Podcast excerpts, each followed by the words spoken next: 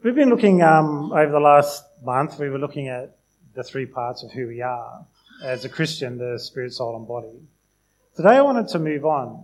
Now, imagine if you would that there's two people um, that are part of this town that's looked after by this amazingly great benefactor, someone who loves to bless people with gifts, and they're all living there.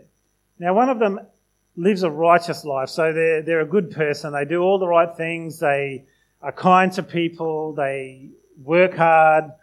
They contribute to society. And then there's another person who is a criminal, so they've been convicted so many times of stealing, of doing the wrong thing, um, being horrible to people. They live a lifestyle where they're basically living purposely on a welfare to, to take off other people. Their heart is wrong. Imagine one day that each one of them receives a gift, a parcel with a gift inside of it.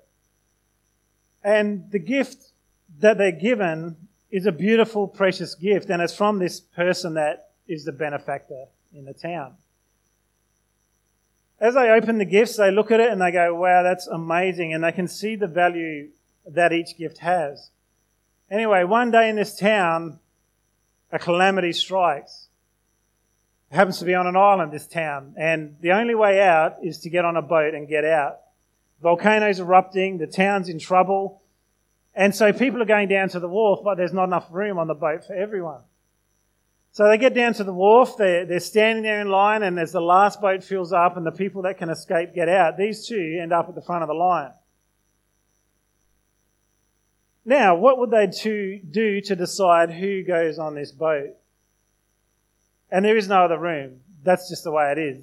No one's going to be nice and swap with them, but this is it. It comes down to these final two people. How are they going to decide? So what happens is that someone had to decide. The captain of the boat gets down and he says, listen, you guys, I know you live in this town and you've each received a gift from the man who basically runs and owns this town. Can you please show me what that gift is? The guy who was a good person shows a gift, and it's a great gift. You know, it's it's worth a lot of money. It's it's beautiful and ornate. And then he says, okay, you show me your gift to the other guy who's the criminal. He shows the gift. And it just so happens that that gift is so much more beautiful, so much, so much more lovely than the gift that the other person had received. Captain says, right, that person with the greatest gift, they coming on board. I just got to get my glasses. How do you feel about that? You reckon that's a good decision? You reckon that's the way it should be? I bet most of you, if not all of you, are saying, nah, that's just not right. It should really be the person who's the good person, right? Is that how you think? How I'd think, come on. Who wants the bad person to get on the boat? Who wants a good person to get on the boat? Yeah, right, we all think that way. But so many of us would say that's really unfair because it's, it's on the gift. You're like, well, that doesn't really reflect that person. And so that's our first point for this morning's message. You might see on your newsletter, you've got some little things you can fill in if you want to on page three, I think it is, that we're going to try and put in every week, just a few lines to just help you remember. Now, we've got a slide for this one. There we go. This is our first thing that we want to think about. Gifts are a reflection of the giver, not the receiver. Would you say that's true? So we know that these two people got a gift from this amazing benefactor, but one gift was more beautiful than the other, but they were all good gifts, and yet there's a decision made on the gifting that one person has. Why am I bringing this up? Because we're about to look at gifts in terms of spiritual gifts, um, practical gifts, whatever God gives us as humans through his great mercy. And what I want you to understand is that anything that is a gift has nothing to do with you. Matt came up this morning and he talks about this free gift of grace that God has given us to be saved. Um, we all know that there's amazing gifts that God's given us uh, in terms of our salvation. So it says he's given us the gift of salvation, the gift of joy, the gift of reconciliation, the gift of peace, the gift of love, the gift of hope, the gift of fellowship. There's all these things that come as we get to know God. But I wanted to look at the next few weeks over some practical gifts that, that we might get there, and the spiritual gifts, which they're all actually spiritual, but they're from God. And why it's important to already start with this base is this, that so many people evaluate their worth on the gift they receive, which is nothing, absolutely nothing to do with them. Any gift that we have is always a reflection of the person who gives us the gift. So we know that's true, don't we? If we're at a party and someone comes and they're, you know, they're a generous person, they'll usually bring a really good gift. Man, it's awesome, happy birthday, here's a beautiful gift. And then you get someone else who just isn't very thoughtful, and, and they'll give you a gift, and it's, you know, like a gift card, that's what I'll give, because I can't think of anything. I'm not that thoughtful. But it reflects on who gives the gift, right? Is that right? Whoever gives the gift, the gift that you have is from them, and it reflects on them, not on you. Yeah? Okay. And the thing is that so often in the Christian world, when it comes to spiritual gifts or giftings and even callings, there's so much pride about what you have.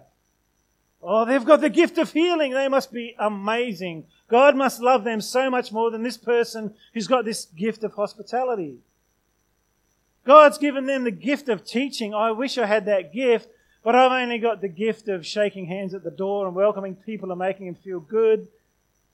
Therefore, I wish I was like them.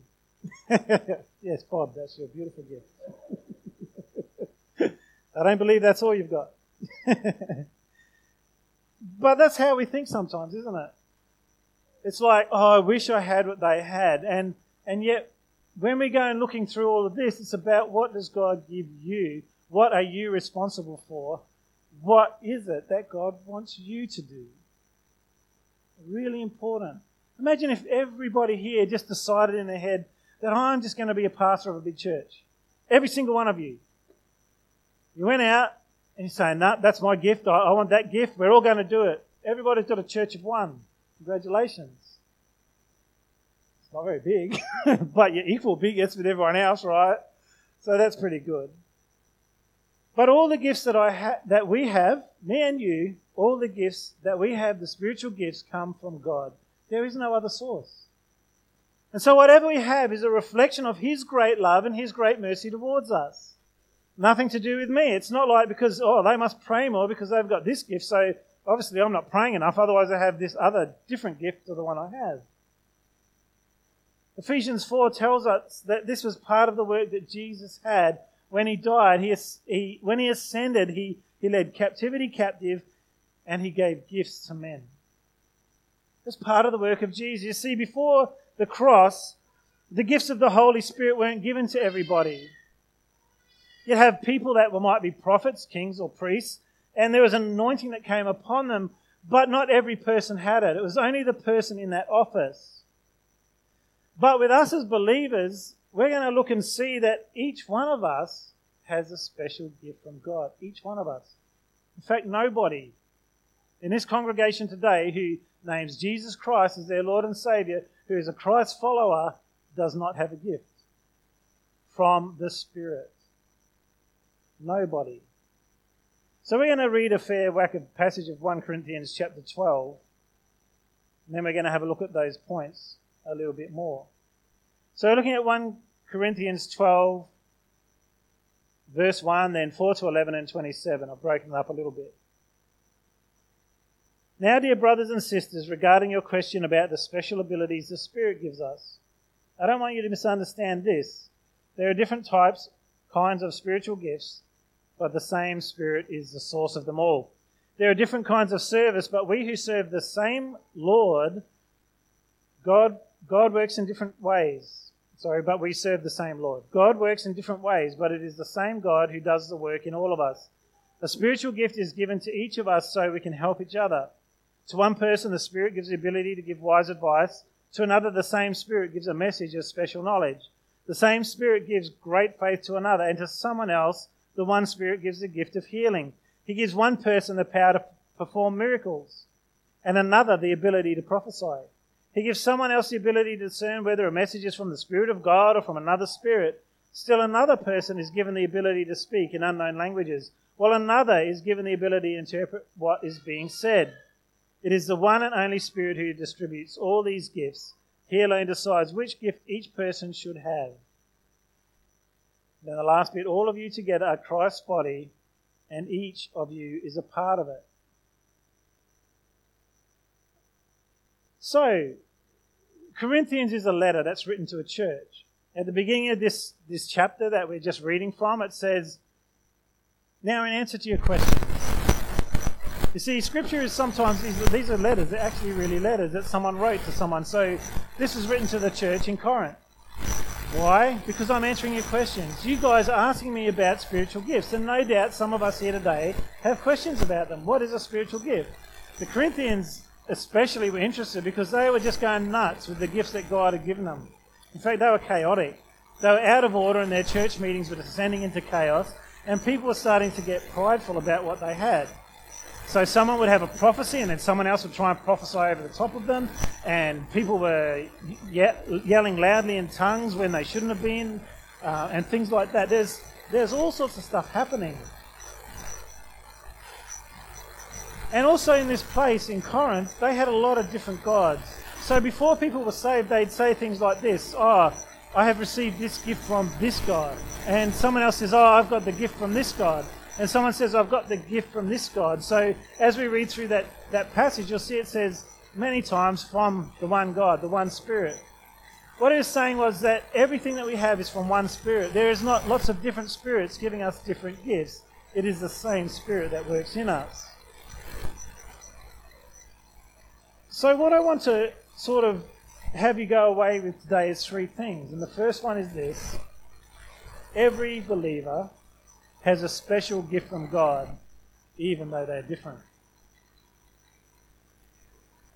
That's very important. God is so inclusive in this. On the day of Pentecost, when the Holy Spirit um, hit the crowd that was in the upper room, it was poured out on everyone. This was an event that was prophesied back in the Old Testament, in Joel chapter two, verse twenty-eight and twenty-nine.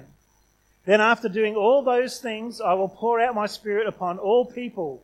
Your sons and daughters will prophesy, your old men will dream dreams, your young men will see visions. In those days I will pour out my Spirit even on servants, men and women alike. Now some would like to say that there's only special people that receive a gift from God. Some would even say it's only men that can really receive a gift from God. But this clearly talks about the Spirit being poured out on all flesh, even to the extent that servants get this Spirit as well. What Jesus did was break down so many hierarchies in this world that people are better than other people. Yes, there are authorities. But at the cross, all these things are broken down. That's why Paul wrote, there is no longer Jew nor Gentile, slave nor free, male nor female. That we are all equal in Christ. And we must understand that, because there's some people here who might say, well, I'm young, I can't have a gift of the Spirit. Maybe you're still in high school. Maybe you're in primary school, who's still listening here today. And you're like, well, you know, I can't really get a gift of the Spirit. That's for the adults. And this, this prophecy in Joel just smashes that. It says, you're young men. I will pour out your Spirit on your sons and your daughters, and they'll prophesy. You see, the gift of God, the Holy Spirit, is for every person. And maybe you're thinking, well, I'm not really that high in status in the world. I'm just whatever you might be in the world's standard. I'm only a cleaner. Therefore, God can't use me. That smashes that. It's saying that it doesn't matter what your social standing is, God has given you a gift of the Spirit, from the Spirit, and it's yours. We're going to be talking about different types of gifts later, so there might be a time when you would prophesy, but it's a one-off event, but then others, they've got this special gift that it's part of them. Again, nothing to do with that person, all to do with a gift. I don't know if you know this, but gifts aren't earned.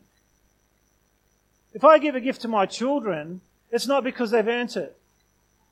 I haven't asked them to do a job. I haven't asked them to work a day to get what they're given. The gift is totally free. There's no strings attached. It's yours. The only time we see debates about that is broken down engagements, right? They give him the ring. Now let's see a show of hands here. If the woman calls it off, should she hand the ring back? Hands up. If the man calls it off, should she hand the ring back?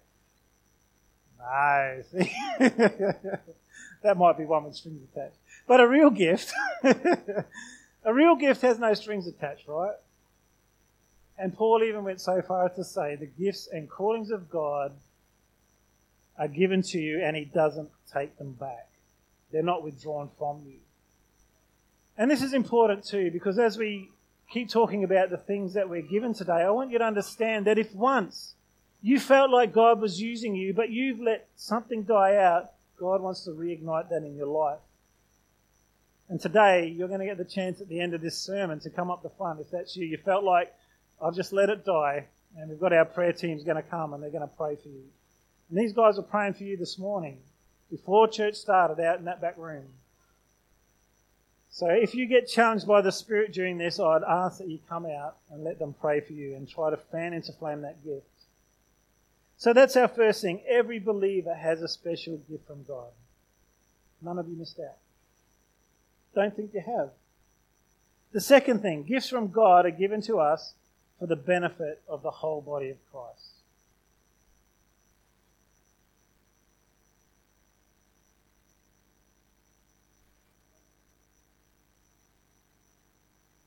I'm missing a page. So every single one of us that has a gift, it's not for our benefit. It's not for our benefit. And this is one of the problems that we find when people start to talk about, what's your gift? They start to think that it belongs to them.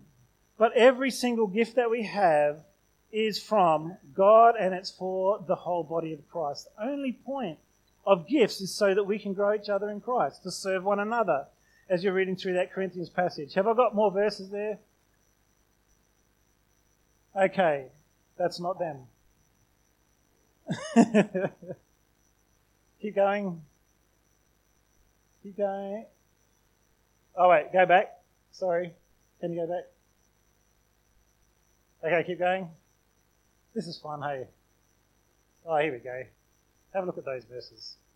First Corinthians twelve seven. This is it. A spiritual gift is given to each one of us. Again, there's that inclusiveness. Each one of us. Why? So we can help each other. Ephesians four seven. However, he has given each one of us a special gift through the generosity of Christ. Keep going. I'm pretty sure I must have missed them. Okay, First Peter four ten. God has given each of you a gift from his great variety of spiritual gifts. Use them well to serve one another. Wow. In his grace, God has given us different gifts for doing certain things well. Keep going. I'll see if they're actually there. What have I done? No, that's it. But the point is this, that any gift that you have is not for you. It never was designed for you. That as a Christian, whatever it is that God's given you to do, whatever's in your hand, needs to be consecrated to him, first of all to bring him glory, and how it does that is by serving other people in the body of Christ. If you have a gift that you're not using, if you're not serving the body of Christ somewhere, in some capacity, whatever that might be, and we're not looking at specific things today, but that means you're hiding what God has given you, not using it for him. I was so impressed the other day, I went to a meeting at Palmerston Christian School, and there's a guy who's a lawyer, and he's helping them write Um, a reply to the anti-discrimination legislation that was coming through. To see a person who has been gifted with a mind like his, with an understanding like his, using it for things of the kingdom was amazing.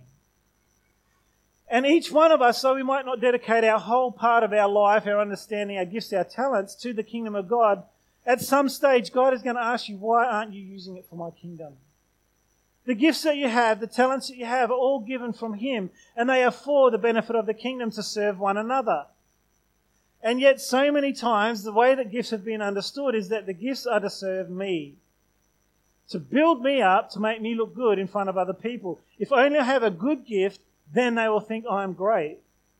And that totally is not the point of a gift that God has given you. Each one of us, each one of us has a special gift to serve one another.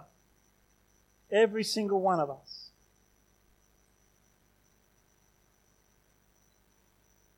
And it's up to us, number three, to use the gift that God has given us. So this is the First Timothy four fourteen. Do not neglect the spiritual gift you received through the prophecy spoken over you when the elders of the church laid their hands on you. Second Timothy one six, this is why I remind you to fan into flames the spiritual gift God gave you when I laid my hands on you. I guess what I'm going to skip back a little bit from out here. Paul talks about, in that Corinthians passage, we see him talking about the gifts, but then he starts to talk about the church being a body. What does that really mean? I just want you to think about yourself. If you're a Christian and you're part of a body of believers, have you ever seen a person without their leg? Maybe you have. Have you ever seen a person without an eye? Probably. Have you ever seen a person without both legs? I have. Someone without arms. I've seen people with just basically a body, no arms, no legs, and a head. When we look at that, what do we see? We see a body that's not functioning the way it should, correct? We see a body that is not going exactly right, not how it's meant to work. Why is that? Because there's parts missing. And when we understand the body of Christ, this is what it means. That each one of you has a special part to play. I encourage you to read through that scripture in First Corinthians twelve. Each one of us has a special part to play. Now, when that scripture is talking, it says this: if the foot says, the body has no need of me, I'm going to leave, what happens? The body actually stays alive, right? What dies? The foot. If I decide to leave the body and not work the way I should, if I'm the one who withdraws myself from the body, they don't need me, what's going to happen to me? I'm going to die. My spiritual life falls apart, seriously. Why? Because you are designed to be part of a body. The thing is that the body will keep going. The church of God is not going to fall apart because one of us leaves, but what will happen is it's not going to function at the peak efficiency that it has. Why? Because the part of the body that's meant to serve in holding up the rest of me and help me walk has just gone. But it can't survive without the body. And so it's really dangerous of us to say, they don't need me. Or I have a gift, but I'm not using it for the body.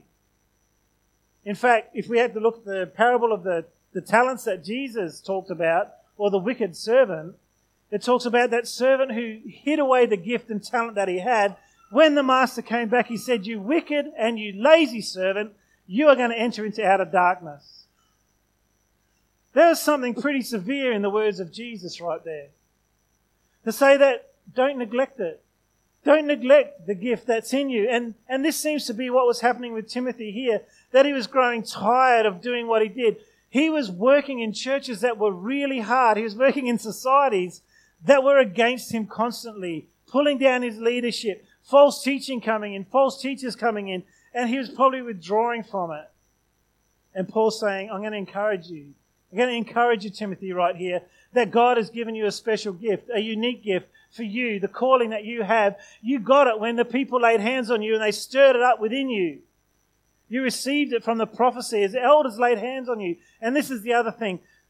The body is where the gifts are revealed. Nobody receives their gift and calling without body being part of it. It is not your decision to just say, this is what I want. Give it to me, God, and if I don't get it, I'm doing nothing. I'm doing nothing because I haven't got what I wanted, but God clearly said in Corinthians, as the Spirit wants, He's going to give it to you. Now, I believe we can increase in the availability and the gifts that God uses us for, but it's the Spirit who decides. And we don't have any right in that. And there's no higher or lower in that either. You see, any pastor or teacher is only there to serve the body, really, to hopefully bring an understanding and bring all of you guys more alive in Christ, and hopefully I become more alive in Christ because of that. And each one of you, when you speak into my life or you do certain things for me, you encourage me in my Christian walk. There's no better or worse.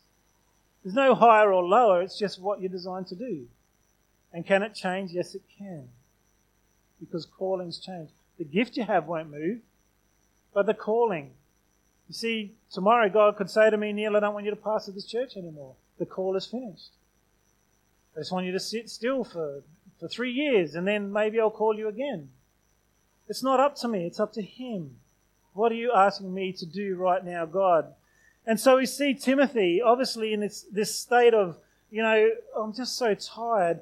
But then Paul says this, again, this is why I remind you. This is why I remind you, fan into flames the gift that God has given you. And so many of us don't do that, do we?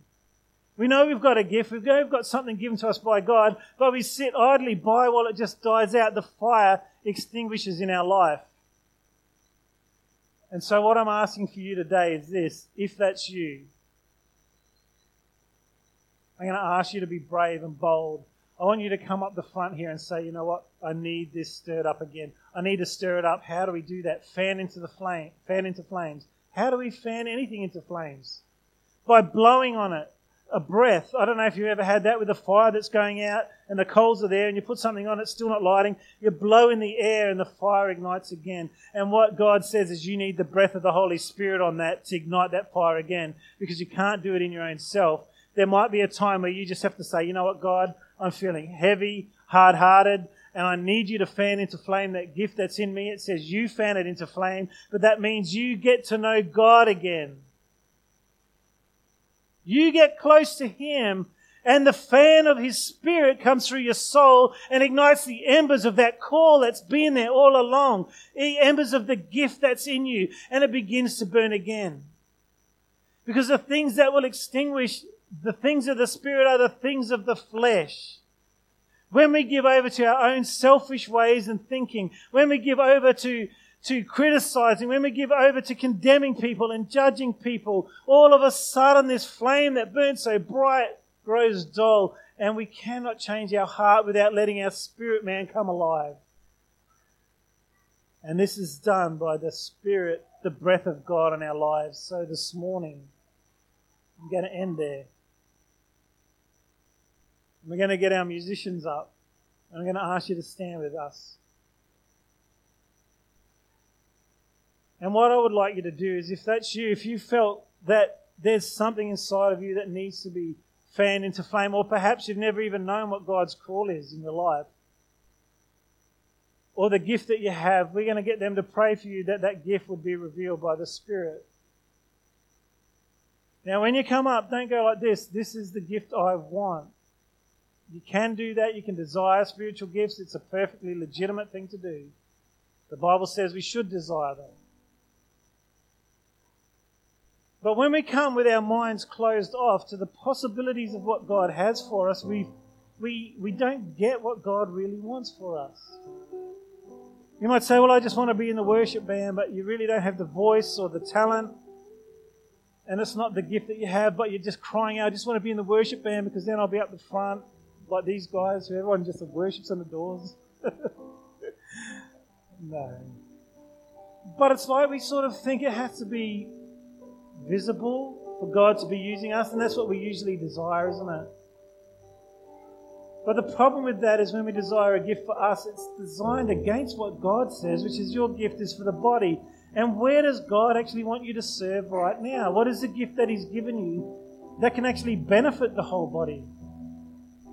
Again, what's the point of having all of us up in the worship band and nobody down there? It'd be fun, I guess, but you know what I mean. And so I'm just doing what Paul did to Timothy back then. I'm going to remind you.